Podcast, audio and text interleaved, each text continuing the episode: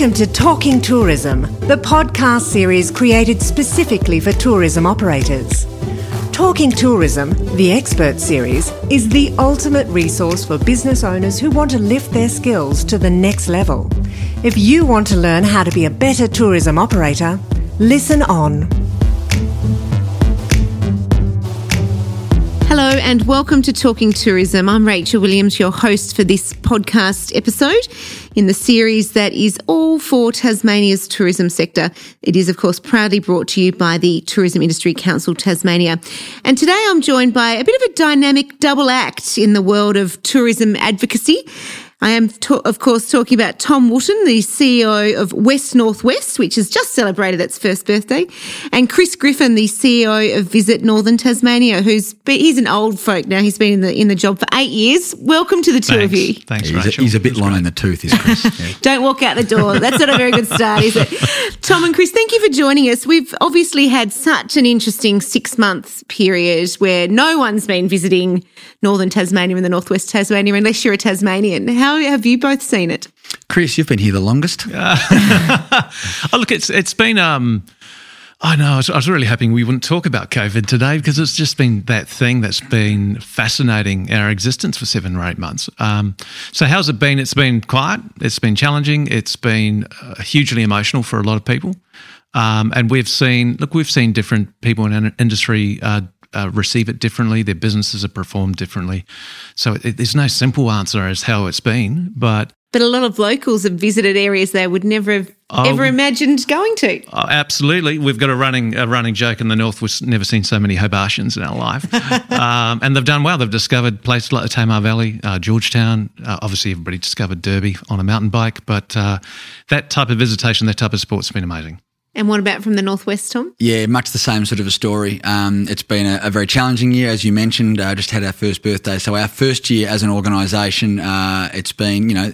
uh, We've been set up to support the industry, and the industry has never needed support, perhaps quite like it does at the moment. So, if there was a silver lining to this, is that it is that we have been able to connect really meaningfully uh, with our industry um, in, in a really sort of uh, sharp, acute period of time. Um, so there's been a lot of connection, but yes, as Chris said, a lot of it's been very emotional, and uh, we have seen very much a, a bit of a two-speed economy playing out, where there are those that are that are noting a better performance than um, you know year on year. Of course, there are those that are in a completely different situation, and there are those that aren't open at all. So um, it, it remains, I would say, fairly uh, fairly mixed. But yeah, fantastic to see Tasmanians getting out and around the state. Uh, it's certainly true of the north as it is for the northwest and for the west that uh, people who maybe went to, to Stanley once on a school trip have decided let's go and do it again, and they've finally seen the light, had their eyes open to just how much there is out and about to see. So it's exciting. Let's see more of it. And a lot of the world knows how amazing Tasmania is as a destination and the wonderful, vast array of products we have um, at our doorstep to use. And obviously, the agritourism side of things has become a little bit of a key word of late, hasn't it? What's going on behind the scenes about making sure that industry does continue to grow and provide the facilities that we think it can do? Yeah, look, I think this is um, this is yeah, this is a thing of momentum, really, isn't it? Um, and we see it on our side of our imaginary boundary between the north and northwest, um, where we've we've had uh, amazing uh, businesses that have come into into existence over decades. I mean, the entire Tamar Valley wine region is agritourism by a different word. Uh, we're now seeing new uh, possibilities with Ferment Tasmania. Launceston City is is puffing its chest out and saying, actually, we can stand for something around the food and and gastronomy area and uh, are bidding for a UNESCO Creative Cities place. Uh, so for us, it's a movement. It's been with us forever, but it's one of those good ideas that was just waiting for its time, and it just feels right um, right now. So, what's been the catalyst? As a, a woman who grew up with a farming family and married into a farming family, I've always known the value of the work that they do and the product that they produce. Did it just have to have a, a light bulb moment of those farmers realizing the capacity that they could actually develop to create other business, you know, elements within their farm? It may be that it wasn't the farmers that realised it, uh, and in fact, I think there's probably a lot of farmers out there, agri brands that probably have iconic food brands that you know that they're uh, exporting uh, that don't really play or don't realise they play in the visitor economy at all. I would say if there's been a catalyst for this, uh, it's visitor led. So the market uh, has always dictates these sorts of movements. Visitors are more and more enthused by the sorts of experiences that allow them to seek and pursue the truth and, and the source and the provenance of, of, where their food's coming from. So that, of course, has played out in the, in, in, the wine industry. It's it's been fairly luxury dominated, you might say, in Tassie over the last decade or so. We've, we've had a, quite a number of uh, higher end products and nature based products, um, and none of these things are necessarily mutually exclusive and they perhaps have an agritourism element to them. But uh, at the core of a lot of those is the idea that people are trying to really understand um, where things come from. Um, you know, for, for, a long time we, we referred to visitors to Tasmania as a lifelong learners. it's, a, it's a style of visitor that are coming here for an authentic learning experience. Uh, you know, they're not going for breezes beside the pool. They want to they want to come and learn and, and immerse themselves in culture. So agri-tourism and agriculture is, is a really big part of that. What I'm intrigued by is the critical mass. What is the level of optimum level of number that we need to get to to ensure that every visitor that ends up coming back to the state once the borders are fully reopened, that there, you know, is enough for everyone to do and that the, the value can be spread around from a, an economic perspective of all these business owners? Because I'm assuming it's pretty competitive industry. Yeah, yeah, absolutely. And it's um, one agribusiness is not the same as another, and it's often it's based on uh, the farming family's values and what they want to do and what and what the successive generations want to do. So I think in terms of a critical mass, I think you can have as many as you need, as you, as you want, as, as many as that agricultural community um, is willing to, to, develop. And not all will stick on the wall. Some won't make it. Um, that's just business in that regard. I think yeah, diversity is key in this, it, it, and, and a lot of the developments we're seeing and the ideas coming up, they're not mass tourism. They're not wanting hundreds of people to go through in groups for a farming family and watch sheep being shorn like they do in New Zealand, right? This is a completely different artisan feel to it.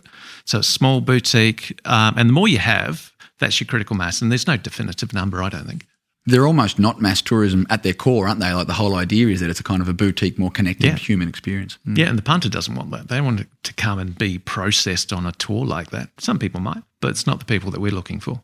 And what advice then are your organisations and other leaders within the tourism industry giving people who may see their farming neighbour doing something amazing and then they say, well, can't be that hard, I'll do it too. Like it must be a challenge for someone starting out in the agritourism game, having like seeing that there's a lot of other really well developed businesses who have done the hard yards and are now getting dividends. Yeah, I mean, one of the things that we've discovered over the eight years. Sorry, you're not going to get over that. Running a regional tourism organisation is, um, you know, uh, naturally we network within the tourism industry. We don't network in the agricultural industry. So we're coming across these opportunities accidentally or through the good old Tassie fan, um, you know, fam- extended family argument of saying, "Oh, my cousin's got a farm and they're thinking about doing this. Can you go and talk to them?" So we would be doing this maybe once or twice a month, as ranging out and talking to a random farming family or a person saying, oh, I've got this idea. And I know it's a bit of a, a, dirty word sometimes in tourism, but some of them are leaning into Airbnb as a way of, say, taking the farming uh, cottage or the, the manager's house, putting on the market to see if they actually like tourism or not. And some of these, you know, these families are great hosts, and a lot of times on farming properties, sometimes they just need to get whether they want um, strangers on the farm. And if the answer is no, they'll just switch that asset off, and you won't see them again. And are there new ideas that people are coming up with that we haven't seen before? Yeah, there are. And in fact, there's, a group, just for a little uh, shameless plug here, uh, off the table. Uh, they're working with agri brands. Uh, so farmers uh, that, that didn't have really any aspiration necessarily to go into tourism, uh, and they are connecting with these uh, agri brands and helping them develop up these experiences. And their charter, 100%, is to be thinking really differently uh, about what those experiences might be. So, the best example when I'm explaining this I can think of is the Saffire Oyster Farm experience, because um, everybody is so familiar with that and what it stands for. Um, that is, in essence, an agri-tourism experience. It's going to an oyster farm, it's standing out in the oyster farm, and it's drinking beautiful bubbles uh, and uh, with a white tablecloth. You know, it's, it's it's a really aspirational and really creatively executed experience. So, off the table, are pursuing that same sort of thing uh, around these different kinds of farms, and that, of course, that that brings to life um, uh, agri-tourism at a collective and, and regional, cross-regional level. And so we're seeing more business partnerships where you've got one element of the, the tourism brain joining with the farmer who's, you know, focused on the Bureau of Meteorology site to check out what the rain's doing and, you know, check his crop and make sure the cows are been drenched or, or whatever. So he yeah. doesn't have time for that, does he? Well, I, re- I reckon, and this is a, bit of a, a, a brain fart generalisation, I guess, but I, I, imagine it sort of comes from the, the next generation of farmers moving through. So the, so the kids uh, that are looking to inherit the farm or play a play a role in the business, and they're thinking, how can I leave my mark here? And it seems like an obvious one, perhaps.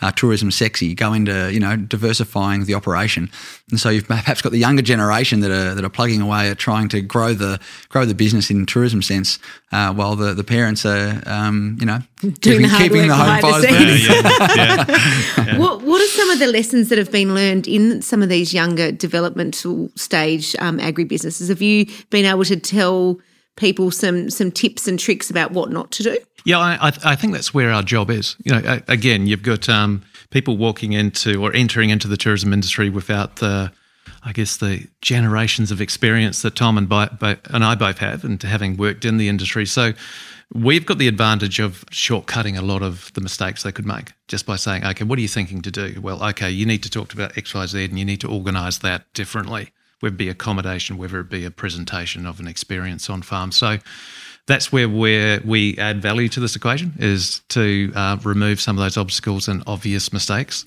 um, to fast track them into industry.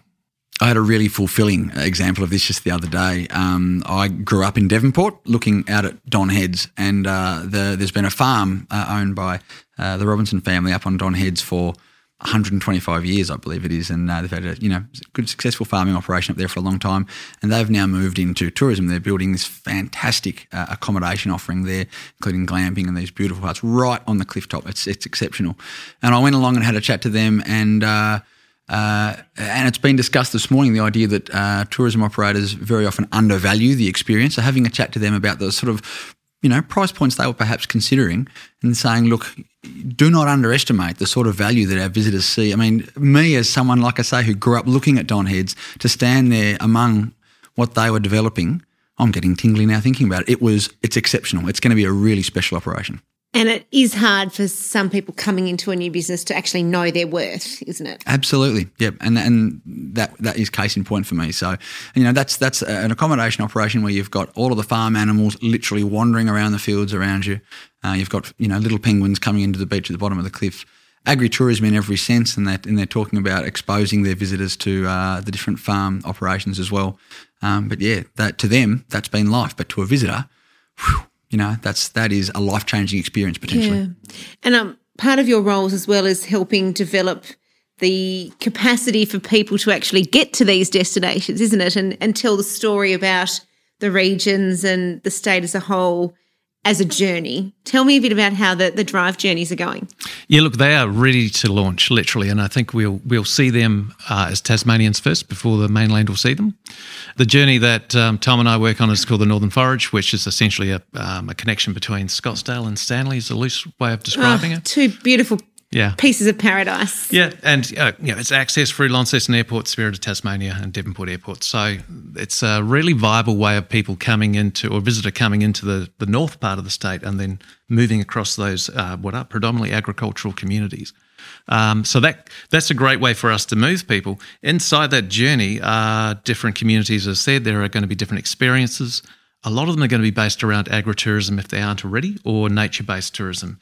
So our job is to ensure that when you're on your journey, uh, you're finding reasons to stop in that community, spend money overnight, um, engage in that immersive Tasmanian agritourism experience before moving on to the next uh, uh, point on your journey. And this is all part of the overarching tourism strategy of getting people out to the regions more as opposed to just flying into Hobart, driving up the highway, visiting Launceston, heading home, isn't it? And that's a it's a problem that's come to light. I would say even more over the last decade or so. It used to be that the uh, the majority swung towards the uh, touring holiday makers, as they used to call them, people that were staying sort of you know ten to fourteen days and getting around the state. But you might say with your arrival of the likes of Mona and this kind of emergence of Tasmania as a really cool, almost hipster destination to come and visit, you ended up with with uh, more of a weekend market coming in, and they would come to Hobart. And of course, we had a high rate of repeat visitation because they'd come in to do Hobart, and then they'd realise just how much more was there, so they'd, they'd come back. So that had its own positive positive effect. But yeah, th- there is a real need for regional dispersal at the moment. This has been uh, the government's response to that. And it's probably worth articulating sort of what these journeys are setting out to do, um, which is not to necessarily become a different product to, to market now in each region. The product is self-drive touring in Tasmania. These journeys form part of that product. So it is, it's really, it's a research tool. It's a way for people that say we want to go and do a self-drive tour around Tasmania to then be able to get on the Discover Tasmania website and go, right, whereabouts are we going to self-drive? And there's five different uh, journeys that kind of stand for different characteristics and, and, and themes. And, uh, uh, and of course, as Chris mentioned, the Northern Forage Drive journey uh, is based very much around agriculture and agritourism. And so obviously the, the Great Eastern Drive has, has been one of the, the big ones over the last few years and it's easy to see why. How do you sell Scottsdale to someone who's never been to Tasmania? well, and I say that with the most humble um, uh, background because that's where my you know family farm yeah. Uh, look, one of the one of the amazing things about uh, Scottsdale and the connection of this journey, um, and we all know, you know, we've all driven over the Sideling to get from Launceston to Derby to go for a mountain bike ride. I, I just presume everybody listening is a mountain biker. Um, we do that in the north, unfortunately. So if you're not on a mountain bike, days, I reckon. What what's about Scottsdale? When you come into that valley, into that Dorset Valley, it's phenomenal in terms of a landscape, and you can get. If I said to you, that's a place where you're going to get amazing fresh produce as soon as you come out of the Sideling, it's pretty obvious that that's going to be a truth. Um, you're seeing some really interesting artisan uh, developers popping up. Uh, little, I have to. Little Rivers Brewery has to be my favourite. Oh, of course. Um, yeah. And now they've just talking. gone. Don't worry about yeah, the mountain yeah, biking. Yeah. We'll just talk about beer now and skip food. Um, but on the back of that success, on the back of the success of Derby as well. So yes, mountain biking, but it pumps up everybody else's tires and they have a think about what they can do well, if there's going to be all this traffic built, maybe then I can, you know, have a crack at that bakery and open that up, or do something on, on a um, on our property. And we've got to remember what you know agritourism really is. The UNWTO, by the way, has a definition. It's essentially a visitor experience that happens on farm. That's its definition. So, if you're um, offering accommodation, you know, uh, refurbish the shearing sheds into service apartments, agritourism. If your kids are running a farm gate store with an honesty box, agritourism. And that's like a really good agritourism experience because that stuff really rocks. And in Scottsdale, there's at least two that you'll go past and want to stop and have a look in there and Fossick around and find some Tasmania produce and then take that to wherever you're staying and do something with it yourself. So, yeah, Scottsdale is awesome. That's the short version. um, but it's yeah, it's it's more and more, and this is where we've got a job to do. Is where we see the gaps is to encourage filling those gaps of experiences. Uh, the landscape's offering the promise. We just have to follow through. And the same for the northwest. Once you get to Go that Stanley. end, absolutely, yeah. Go to Stanley. I mean, God. obviously, Stanley's had world acclaim in in the the um, absolutely. the movie that it was um, oh, produced yeah. there. Between Oceans. Yeah. yeah. So um, people around the world do know of yeah, these places. Do you think do. it's been a matter of us as locals actually taking a little bit longer to work it out ourselves? Yeah, there's been a bit of that. I mean, there's a there's it's a layered question that one. Um, yes, locals are considering the you know four and a half hours to get to Stanley from Hobart to be just way too onerous. Uh, it's way too far to go, which from a mainlander's point of view is an absurd thought uh, particularly when there's that carrot uh, dangling at the end. When, when, visitors are considering coming to Tasmania, understanding what is out there, uh, like I say, back to that kind of research phase, it's got to work together a little better than it has done. It's got to be really easy for people to find information. There's any number of examples these days of where uh, businesses have made small tweaks to their website or their, their booking process and it yields immediate results because the you know the online consumer is fickle and they're time poor, and so it's got to be nice and easy to find. So I'm not convinced that uh, our part of the state has been that easy to find for a lot of visitors. Uh, once they find it, uh, it'll market itself, and I think Stanley's probably at, the forefront of that. Another problem that, that we've uh, recently addressed is that our region has been referred to as uh, Cradle Coast for a long time. Uh, Cradle Coast is a term that galvanises the nine councils in that region and does a beautiful job of that. Um, but from a completely different point of view, from the visitor point of view, there were some real questions around whether the visitor knows where Cradle Coast is, what it comprises. So we did some market testing in May, and uh, yeah, lo and behold, um, there was very low awareness of, of exactly uh, where Cradle Coast was. Uh, and of course, you had uh, Tasmania's West Coast that have just developed a fantastic, uh, internationally acclaimed new brand uh, that Cradle Coast was essentially competing with. So we've set West Coast free, as we have with King Island, to be and, and for us to market them as their their own destination. And that leaves us obviously to market Northwest Tasmania as its own destination as well. So that's probably been a bit of a missing piece, I think. Uh, the idea that we can talk about what is northwest Tasmania, and we're going through a bit of a process at the moment of, of bringing to light, not not rebranding, no. but bringing to light what are existing uh, sentiment and characteristics, uh, what what locals and visitors understand the northwest to stand for. And I think, given that uh, some forty percent of the state's agricultural output comes from the northwest, uh, agriculture and agritourism is is a pretty obvious one to stand behind. And how do you see that story being told? I think the journeys is probably a really uh, timely part of that. So we're quite excited about the journeys. We're very eager to not sort of over engineer it. It doesn't need to be that, you know, we're not calling the region the Northern Forage now. It is, it is a drive journey through our, our regions. And I also love the fact that, you know, Chris and I work for two different regions, as it were, from an administrative point of view. The visitor doesn't understand two regions. And so the fact that we've got this drive journey that is a visitor facing a proposition that links the two together, I think is fantastic. Uh, within the drive journey, you've got the Tamar Valley wine route and you've got the Cradle to Coast tasting trail. So you've kind of got these itinerary based experiences or, or, find your own adventure sort of experiences uh, along that drive journey. So uh, I think I think the journey uh, and the drive journey program is going to be a really useful tool. And how now that the borders are reopened, how are we capitalising on getting those tourists that have got some money to spend that would normally be in the south of France or wherever they want to be actually getting them, you know, between Scottsdale and Stanley, as we as we've mentioned. Yeah, look, I, I think, um, and, and, we all know this. First and foremost is access. So, um, aviation access, the Spirit's uh, running at full capacity again. That's the number one. Um, look, uh, I think what we can appreciate, and we can appreciate in our own lives, is that our motivations around travel have changed. So, uh, Australians have put safety and consideration around congestion much higher up on their consideration set on how they choose um, a destination to travel to. So the advantage for us in the north and northwest is there's not that many people around. So, and as we're saying, in terms of developing experiences, we don't do mass tourism. Uh, Cradle's probably the only place that you're going to get a lot of volume in one place. So we're actually really appealing, and it's just being honest and presenting ourselves for what we are. We are a boutique, personalised experience that you will have you'll feel safe and you know we, you're in our hands. We'll be your host and we'll look after you. And i've said it a few times but i do feel like covid has really rationalized in a lot of people's minds that intimacy around you, are in Tasmania, everyone really does know everyone, and it, it's a friendly place to be. Whereas you don't get that in some other major destinations that you go to. It's like an undercurrent of care, isn't there? It's like you're coming to Tasmania, you're dealing with Tasmanian people, and they're they're going to be. Uh, it's almost like a maternal feeling. Um, you're going to be cared for, and we're really eager at the moment to be seen by our visitor market as a safe destination to travel. Um, our brand already implies that um, by being uh, a destination synonymous with open spaces and these authentic get away from the city centre sort of experiences.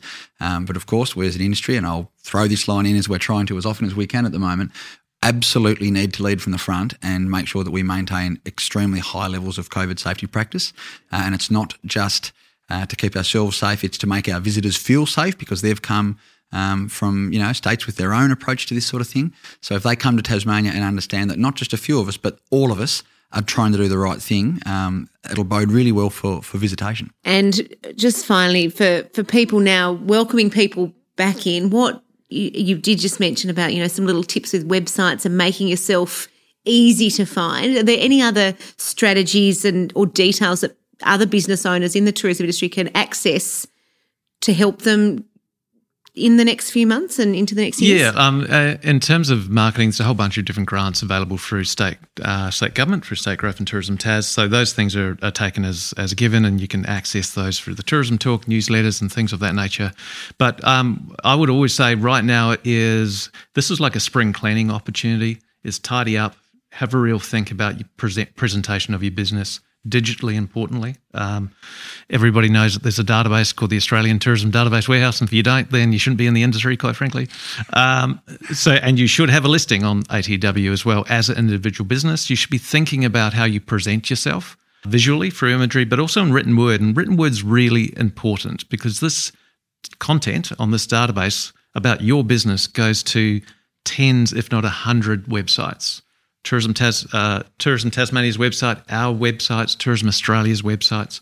So it's it's really important to think about how you narrate your story and present yourself, uh, knowing that your potential visitors thinking about travel differently. And it's not making a big song and dance about being safe, but just kind of thinking, how would you like to receive a message if you've been locked up for 100 days in your apartment in Melbourne?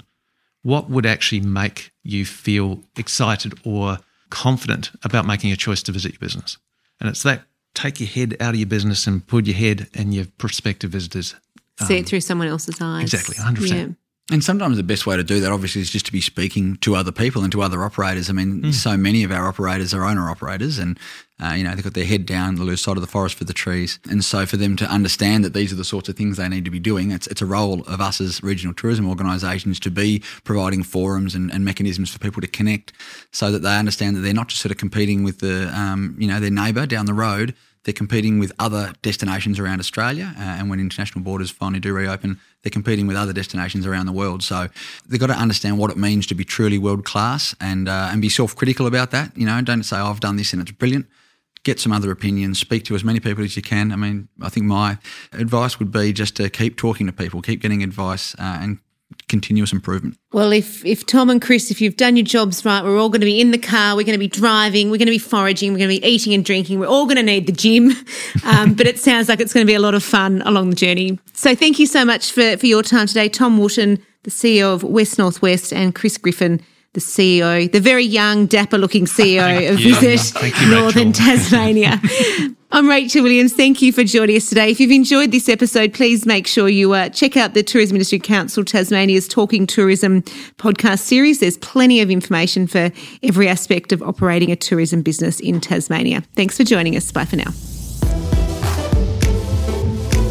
You've been listening to Talking Tourism, brought to you by Tourism Industry Council Tasmania. For show notes, other materials, and episodes, head to tict.com.au.